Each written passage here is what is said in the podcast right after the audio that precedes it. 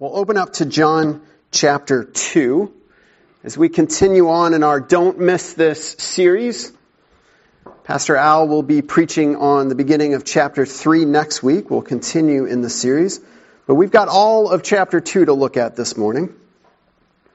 I want to start with a story. The story goes a man bought a new house. He liked the house, he liked the property, he liked everything about it, but he moved in and he realized that there was a utility pole right near the end of the driveway. And he didn't really think much of it. But after he moved in, especially after a few months, he noticed that guests that would come over occasionally hit the pole on the way out. It just was in a bad spot. It was a very difficult position. And so he called up the utility company and he told them, hey, there's a problem. Can you move this pole? It's a hazard. And they said, well, sir, you know, according to our records, it was putting, put into specifications. It's all within code. Uh, we don't see that it's a hazard. He said, but it's a hazard because people are hitting it and it's dangerous. Well, sir, we're going to need proof. We, we, we just don't agree with you. So they sent out a supervisor. The supervisor pulled in their driveway, took out their tape measure, their laser levels, whatever they do, measured everything up. Sure enough, all within code and, and they said it wasn't their problem. You just need to be more careful. The man, of course, was very disappointed. You can probably see where this is going. He went back into his house, and within a few moments, he heard a loud thud as the technician, when backing up, hit the utility pole. The next day, a crew showed up and moved the pole. They had all the proof that they needed. We tend to be very skeptical, and that's good. We want proof of things. Jesus faced that in his day as well. People want proof. And Jesus wants to give us proof. We talk a lot about faith as Christians, and yes, we must have faith, but it is not faith based on nothing. It is faith in something. And Jesus wants to give us that something. He gives us proof. John says that the whole reason he wrote the book of John was to give us proof of who Jesus is, a testimony, an eyewitness testimony about Jesus. And so we have proof throughout Scripture, specifically in four basic forms. We have in Scripture what God says about Jesus. There are times when, such as at Jesus' baptism, a, a, voice from heaven comes and says, This is my Son, whom I love. And we have a testimony from God about Jesus. We also have the Old Testament testimony, the prophecies that foretell about Jesus. So we have what God says about Jesus. We then have what others say about Jesus. That's the whole point of the gospel. Also, you saw in the last passage, a, a brother would go and get another brother. Hey, come and meet this guy. This is the Messiah, the one we've been waiting for. Now, sometimes those witnesses aren't reliable. Sometimes they don't quite understand what they're saying, and we'll see that as we move through this book. We also have what Jesus says about himself. His teachings tell us something about who he is. The claims about himself. He says in John chapter 6, I am the bread of life. John chapter 8, I am the light of the world. And then as Pastor Al will look at next week, Jesus says, John 3:15, anyone, everyone who believes in him may have eternal life. So we have Jesus' own words saying who he is. Then we have Jesus' actions. We get to peek into his life through the gospel writers, through their eyewitness, into things that Jesus did. And we see his compassion. It is stunning that out of so many of the different ways that he heals people, it appears in Scripture that I believe every time, if not almost every time, whenever there is a leper, that's a, a, a, a skin disease that you get by touching someone, how does Jesus heal them? He touches them. Doesn't have to at all. But it's his compassion. He specifically is willing to touch that diseased flesh in order to heal them. We see his faithfulness, that his actions are constantly in line with God's revealed will through his word. We'll see that in a little bit in the cleansing of the temple in this passage. We see it in how he deals with people, such as Nicodemus, and answering his questions, challenging him lovingly. We see in how he deals with the Samaritan woman later on in the book of John. This rabbi, this Jewish teacher, should not have even been seen speaking to a woman, and yet he engages her in conversation. and he points her to himself as her Savior. We see his action declaring who he is as he cries at Lazarus' funeral. And he weeps as he sees the hurt that's going on there. Hurt he knows he's about to make go away, and yet he sees what they're going through. Then there's a special sort of actions that we see in the book of John and throughout the Gospels. We call them miracles. John prefers the term signs. If you look at chapter 2, verse 11, I want to jump into the middle of this passage. Says, What Jesus did here in Cana of Galilee was the first of the signs through which he revealed his glory, and his disciples believed in him. Now, it's not that John doesn't believe in miracles. He does. But he believes the miracles have a very specific purpose. They are a sign, a proof of who Jesus is in the first six chapters of John are focused on these signs. There's one after another after another. These proofs of who Jesus is. In John chapter 3, again, Pastor Al will speak on this next week, but Nicodemus understands this. He says in verse 2, he came to Jesus at night and said, Rabbi, we know that you are a teacher who has come from God, for no one could perform the signs you are doing if God were not with him. You see what Nicodemus is picking up on? The signs prove something about Jesus. He's not quite sure what it is. At the very least, God is with him, but he wants to know more. They are a form of testimony, which is the whole point of John's gospel. I've read this before, John chapter 20, verse 31. John writes, These are written, this whole gospel, these are written so that you may believe that Jesus is the Messiah, the Son of God, and that by believing you may have life in his name. So we have that. The miracles show Jesus' power, his power over nature, that he can calm things like wind and waves. Even nature must obey him. His power over unseen spiritual, even demonic forces as he commands, he speaks to a demon and the demon has to obey. His power over life and death as he raises Lazarus from the dead. His power even over sin as he dies on the cross and rises from the dead. Jesus is seen in his miracles to be incredibly powerful. But there's another aspect of the miracles that I want to make sure as we go through the book of John we don't miss, because it's an important aspect.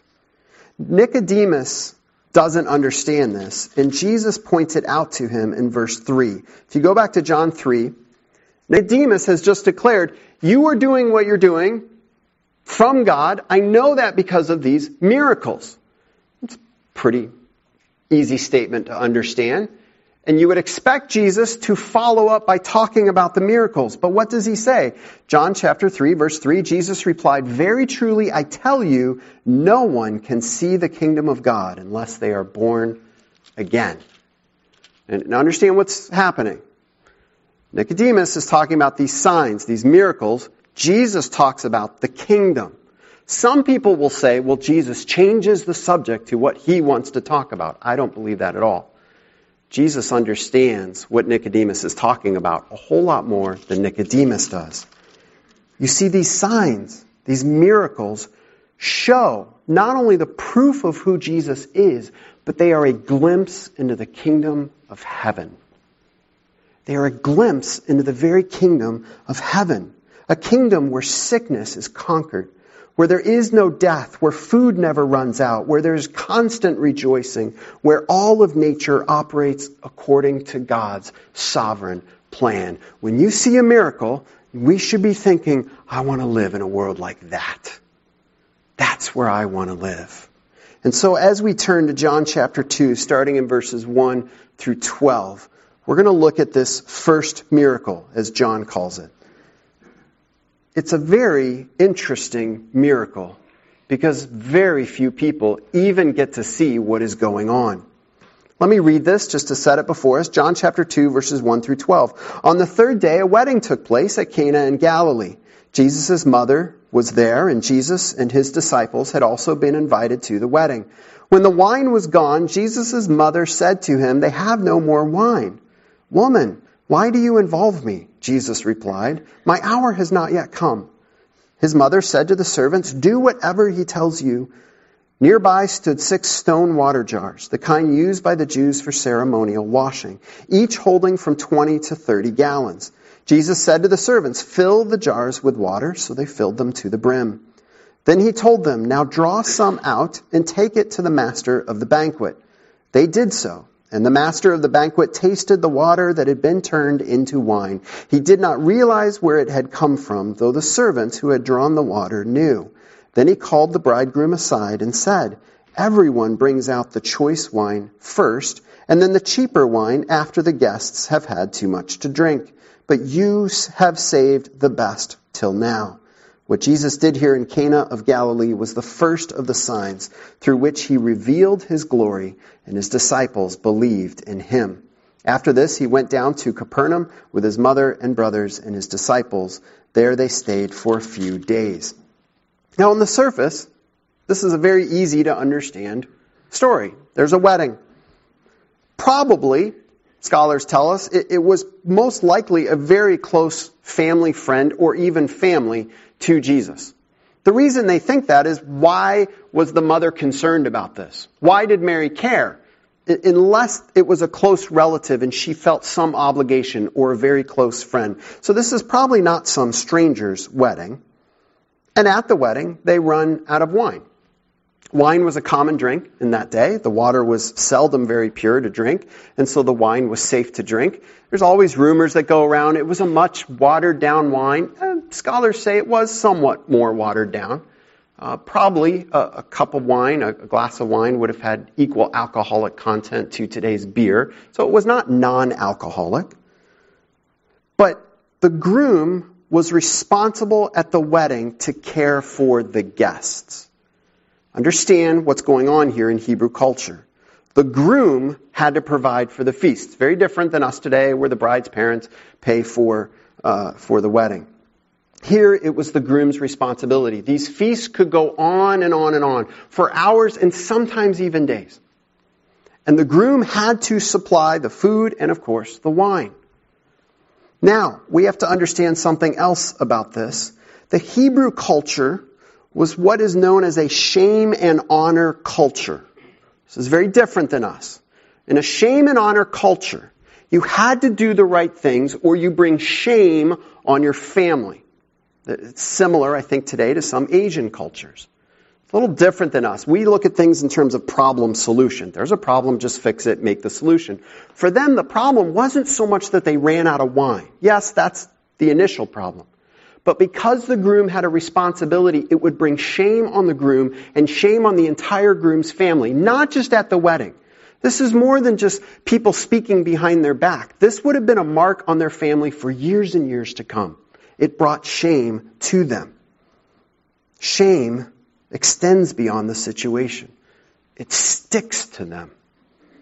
And so Jesus' mother, it's interesting here that she's not even named because there's a theme in the book of John to downplay the role of Mary in Jesus' life. You'll see that as we walk through this. Not that she was horrible or unimportant, but I have to wonder if by the time John writes his gospel, if already people were starting to give Mary more worship than what she should have gotten through the Word of God. And so he calls her Jesus' mother, and she hears that the wine is gone and she goes to Jesus and says, they have no more wine. She's not going to him and saying, Jesus, time to do a miracle. There's no evidence before this that she did miracles. The stories that Jesus had, had done, some, done something with clay pigeons and brought them to life or something as a child, those are fabricated. Historians, the most trusted historians, don't believe that those are true whatsoever. They were written at the very least 100, if not 200 years after this, and they're fabrications. There's no evidence in God's Word that Jesus had ever done any miracle. Now, Mary knew some things about Jesus. She might have known that he could do miracles, but I think it's possible that there's a much more, if I could say it this way, earthly explanation it's pretty obvious from Scripture that Joseph, Jesus' earthly father, passed away sometime between uh, when he was 12 and when he was 30, most likely in his teenage years. We say that because there's no more mention of him after an appearance at the temple at age 12. Jesus, in his culture as the oldest son, would have had an obligation to care for his family. It's interesting in scripture that Jesus is not only called the son of a carpenter, but he's also called a carpenter. Why would he be called a carpenter? It's because he worked to provide for his family. Somebody had to provide for his family. Mary had grown to depend upon Jesus to fix things, to help, to supply their needs. She needed him. So a problem comes up, and I think she simply does what she always did. Hey, Jesus, is there anything you can do about this? I don't know that she expected more than him to go out and buy some wine. I don't know. There's no indication here that she was forcing him, expecting him to do a miracle. But look at his response. Woman, why do you involve me? That word woman is very interesting. He will say this again in the Gospel of John when he's on the cross. And he says, woman, and he points to the disciple John and basically says, take care of her. The term for woman here is a term of respect, but it is not a term of endearance. It is not a term of closeness. This was a Hebrew word that would have been used for a distant relative or even a stranger. The closest, as D.A. Carson says, that we have in our language is sort of the southern term ma'am. Yes, ma'am. No, ma'am. Shows respect. He said the only problem with the word ma'am is that in the South they do use it of their mothers, whereas this Hebrew word was not used of their mothers. Jesus, in some ways, is rebuking his mom. He says, Why do you involve me? And, and again, this is actually a very difficult phrase.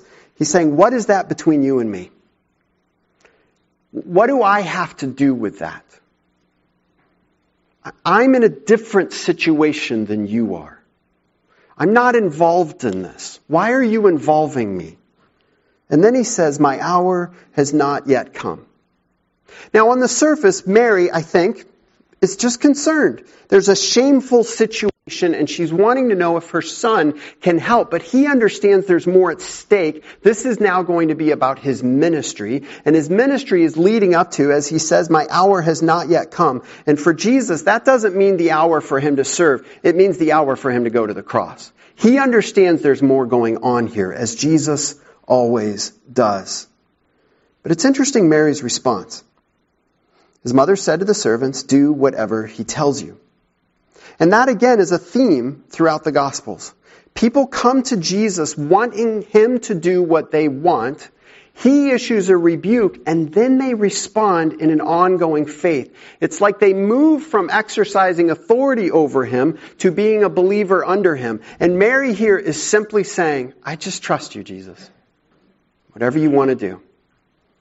She backs away this interaction between Jesus and his mother is far from Jesus being maneuvered into doing something he doesn't want to do.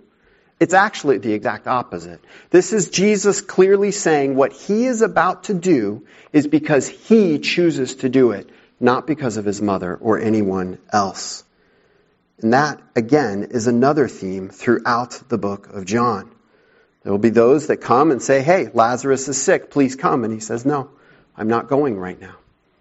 There are those that will say, don't go to the Passover. He says, no, I'm going.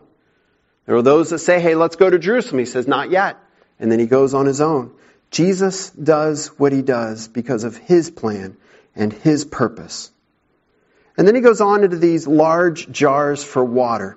Verse 6 six stone water jars, the kind used for the Jews for ceremonial washing, each holding about 20 to 30 gallons each. So who can do the math? Six jars, 20 to 30 gallons each. How much water do we have here? 120 to 180 gallons. Very good. I have it in my notes, but you did it in your head.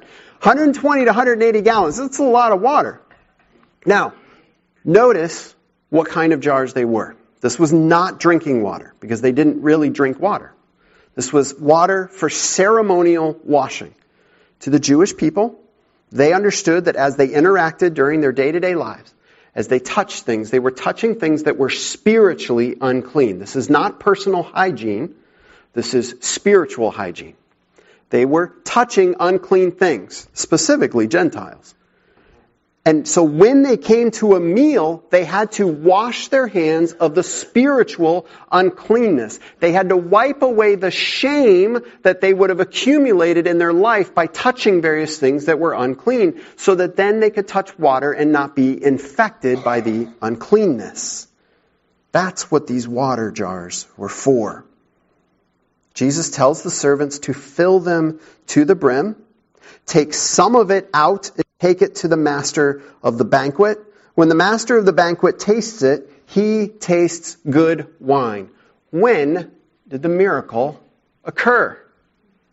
It's a stunning miracle in the fact that it's not stunning at all. There's no bell that rings. There's no, and suddenly the light descended from heaven and the water was changed to wine and everybody saw it. Nobody saw it. Nobody. Nobody sees this miracle except a very select few. And they even have to figure it out. At some point between them filling the water and the water being dipped out and taken to the master of the banquet, at some point in there it changed to wine. We don't know when. The master of the banquet doesn't go, oh, Miracles of miracles, the water. He doesn't even know. He just knows they've got some good wine. He goes to the groom. The groom doesn't know where it comes from. In fact, John specifically points out only the servants knew. And of course, we know Mary would have known and Jesus' disciples. This is not a very public miracle, is it? This is not a, hey everybody, here I am, check me out. But it is something that the disciples looked at. And it says in verse 11, what Jesus did here in Cana of Galilee was the first of the signs through which he revealed his glory. He revealed his glory. How does this reveal his glory? Well, if you're a big wine drinker, you might say, well, it's all about good wine. It's not really all about good wine. It's about a good Savior who has power over all things. And it's about his good kingdom. That in his kingdom, all shame is erased. All shame of our inadequacies is erased. All shame and uncleanliness from our sins and the sins of the world that needs to be washed away is erased. You see, after those jars were filled with wine, they could no longer be used for ceremonial cleansing. They contain wine now. The disciples look at all this. They realize that something great has happened. And it says they believe. And yet throughout the book of John, as in the other gospels, what we'll see is, yes, they believed, but they are going to struggle immensely along the way. And their belief is going to be stretched and tested and will grow and mature and will even at times falter and stumble. It's an impartial, immature belief, but it's the beginning. It's the inkling. There's something here we have never seen before. And what do we do about this? I'm not, and I assume you aren't, day to day concerned about running out of wine. I'm guessing that's not a huge problem for us. Even if you drink wine, there's lots of places you could go and get some. And you know, if the wine runs out, really not a big deal. Just turn on the tap and drink some water. It's okay. Juice, milk, all sorts of things. I'm not worried about running out of wine. So knowing that Jesus has the power to change water into wine is not incredibly helpful to me. But I think there's a lot more going on in this story. Jesus takes that which is shameful, running out of wine at the wedding, and he transforms it into something that is wonderful and beautiful. He saves the best wine for the last. And the jars for ceremonial cleansing represent the shame of our sin in this sinful world. And Jesus transforms that representation of this ongoing need to be cleansed into a celebration of the wedding feast of the groom who has come. Remember what he told his disciples at the end of John chapter 1? He said, You believed, verse 50, because I told you I saw you under the fig tree, speaking to Nathanael here. You will see greater things than that. Verse 51, he then added, Very truly I tell you, you will see heaven open and the angels of God ascend and ascending and descending on the Son of Man. And I said when we looked at that passage, this was not just about a vision, this was about the meeting place between God and man. And when Jacob had that vision in the Old Testament, he said, this is Bethel, the house of God. Jesus says this is happening on me. I am, not me, Jesus. Jesus is the meeting place between God and man. And what happens when God meets with us? The great wedding feast that goes on and on forever and ever. And shame is all removed. Here we see what happens when God breaks through to our shameful existence and he turns it into a sin free celebration of his presence. We're not in trouble if we run out of wine. But we need to know that the shame we've endured and even the shame that we've caused can be transformed by Jesus Christ into something wonderful for our good and His glory. This miracle is a sign of who Jesus is. Now I want to, and by doing that, it's a proof. And now I want to look at another proof. In this case, it's an action, something that Jesus does. Let's look at when he cleanses the temple, starting in verse 13, just through 17. When it was almost time for the Jewish Passover, Jesus went up to Jerusalem. In the temple courts, he found people selling cattle, sheep, and doves, and others sitting at tables exchanging money. So he made a whip out of cords and drove all from the temple courts, both sheep and cattle. He scattered the coins of the money changers and overturned their tables. To those who sold doves, he said, Get these out of here. Stop turning my father's house into a market. His disciples remembered that it is written, Zeal for your house will consume me. The time of this is the Passover. Jerusalem would have been busting at the seams with people coming into town to worship at the temple. Because of all these people that needed to worship at the temple, traveling from all around, people sold animals that they could use for the sacrifice. There was nothing wrong with this. It was a very common and, and, totally legal practice under the Old Testament law. Rather than bringing your own bull, you could bring money and buy one, or a goat, or a sheep, or a dove. So it was common practice.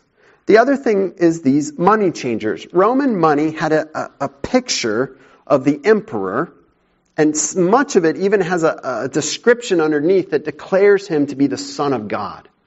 And so to the Hebrews, this was, or the Jewish people, this was detestable. It was idolatry. And they would not allow the Roman coin to come into the temple. So you had to exchange it for a different sort of coin that they would allow to come in. Some people say they charged way too much money. Some scholars say there's really not a whole lot of evidence of that. It was common practice. These things were, to some degree, necessary. And were not necessarily abusive in and of themselves. The problem wasn't so much what they were doing, it is, according to this passage, the theme that comes up again and again, it's where they were doing it. Where they are doing it. The location. They are in the temple courts. This is the area outside of the temple building proper, inside of the porches, which in the Old Testament language would have been like the fence or the gates. And they're in this courtyard where the people would come in constantly to offer their sacrifices. It was supposed to be a place of prayer and worship and sacrifice, a mediation between God and humanity. Instead, there are pens of animals. And you can imagine how loud it must have been. And there are people there giving money and exchanging money. All the while in the background, the priests are doing their service and performing the sacrifices that needed to be done. And so Jesus makes a whip. I have heard this taught so many times as a righteous anger passage. Jesus, in a righteous and good way, loses his cool. Jesus is so angry, he gets a whip and he, he's whipping those money changers. The more I read this, the less I saw that. Look at the passage. He found people selling cattle, sheep, and doves, and others sitting at tables exchanging money. Verse 15. So he made a whip out of cords and drove all from the temple courts. Then he explains the all that he's driving out with a whip. Sheep, I'm sorry, lost my place. Sheep and cattle. How do you drive out sheep and cattle? Do you know how you get them to move? You get a whip. It does not say he whipped the people here. It doesn't say it. Let's be very careful how we speak about the Son of God. He is cleansing the temple. And the other reason I say that, it says he turned over the tables of the money changers. Is he upset at what they're doing? Absolutely. Is he being completely unreasonable? Those animals would have been found outside the temple courts. The money could have been picked up. He was not ruining their livelihood. Look at what he says to the one selling doves. Verse 16. It's interesting, John points this out. To those who sold doves, he said, get these out of here. He could have gone over, opened the cages, and released all the doves, and those poor guys would have been out of a lot of money. He doesn't. Because the doves couldn't have been recovered. He just says, get them out of here. Understand what Jesus is mad at here. He's mad at the fact that the temple is not being used for what it is. He is not being unreasonable toward these people. Is he angry? Yes. Is he zealous? Does he have zeal for the temple? Absolutely. It is, is it a zeal that allows him to beat somebody up? Absolutely not. I believe it's improper to use this account, as some Christians do, to say it's right to berate other people because they are wrong. Jesus' main concern is with cleansing the temple, removing these things. And the disciples understand, as a quote from Psalm 69 verse 9 says, zeal for your house will consume me. Jesus is passionate about our relationship with God. That we can come uninhibited, unrestrained, un, or not distracted in God's presence to worship Him. And these things are hindering that. But then the Jewish people have a question, starting in verse 18. Then the Jews, re- or the Jews responded to him, What sign can you show us to prove your authority to do all this? Jesus answered them, Destroy this temple, and I will raise it again in three days. They replied, It has taken 46 years to build this temple, and you are going to raise it in three days? But the temple he had spoken of was his body. After he was raised from the dead, his disciples recalled what he had said. Then they believed the scripture and the words that Jesus had spoken. See, there's proof. Now, while he was in Jerusalem at the Passover festival, many people saw the signs he was performing and believed in his name, but Jesus would not entrust himself to them, for he knew all people.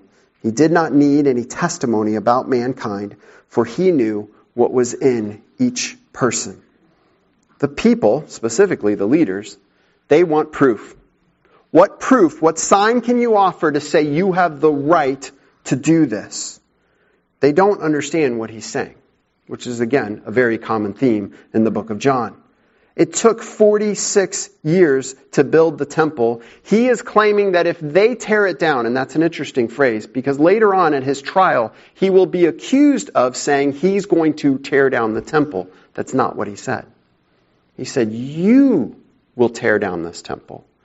I will raise it again in three days. But he's claiming something, something much more than a, about a building. Jesus is the temple. He's the meeting place between us and God. He's the way for our sins to be forgiven and cleansed. And the disciples are beginning to understand this. He points forward to the cross and the resurrection. And it's not until that happens that they can look back and begin to understand Jesus. And I just want to make a side application here. There are some today that want to say, well, well, the cross and, and, the resurrection didn't really occur, but we can look at what Jesus taught, and he taught good things, and he taught us to be loving, and that's okay. It is not what Scripture says at all. What Scripture actually says is you will never understand who Jesus Christ is if you don't first look at the cross and the resurrection of Jesus. Without that, nothing else makes sense. Everything he did pointed forward to the cross. The people saw and they believed, and again, this is a partial belief, an immature and unformed sort of belief. And Jesus knew this. It says, verse 24, he wouldn't entrust himself to them. Jesus doesn't just come and lay it all out on the table because they would not have understood. Only true faith allows us to see who Jesus is. Jesus understood that as people, we often get it wrong. We have to be careful with our ideas about Jesus. It's good to shape and form ideas about Christ. We have to do that. It's part of our faith. But we always have to come back and check them against who Jesus really is, against the Word of God. We want proof. It's very natural. It's natural to want confirmation of who Jesus is, and He is very willing to get it. The problem is We only want to accept, so often, the proof that lines up with what we've already believed. I sat and I watched a debate once in Chicago, actually at the church that I'll be at next week, Moody Church. And it was a debate between two scholars. And I remember the one scholar, a Christian scholar, asked this secular scholar a question because the secular scholar was saying he doesn't believe in the resurrection of Jesus Christ. And the Christian scholar said, if archaeologists were able to find unrefutable proof that Jesus Christ rose from the dead, would you believe it? And he said, no, I wouldn't because I don't believe it happened. And I think any proof that says it did is wrong. You see, he had already made up his mind. I have a word for that. It's called faith. he believed something to be true no matter what. I get that. I applaud faith. I applaud belief, but call it what it is. Don't act like that faith is different than our faith. Because he was not willing to look at proof whatsoever. We must have faith that does look at proof, that looks at Scripture. Listen to who Jesus is, what he says. Look at what he does. Don't miss it. There's always so much more going on with everything that Jesus does. It's more than about a wedding. It's more than about merchants at a temple. Jesus is Lord of all. He is the coming groom whose wedding feast will never end. He is the eternal meeting place between God and humanity, and through him we are made clean, and we can stand and worship unashamed in God's holy presence forever. The proof is here. Don't miss it. Let's pray. Heavenly Father, praise you for your word. I praise you that your son wanted people to know who he is. And that testimony, that proof continues to cry out today as we open the pages of John's gospel and other places in scripture. And we see the proof. May we have eyes of faith to see it for what it truly is. The testimony. Jesus Christ is the Messiah, the Son of God, the Savior of the world. And that by believing we may have eternal life in His name.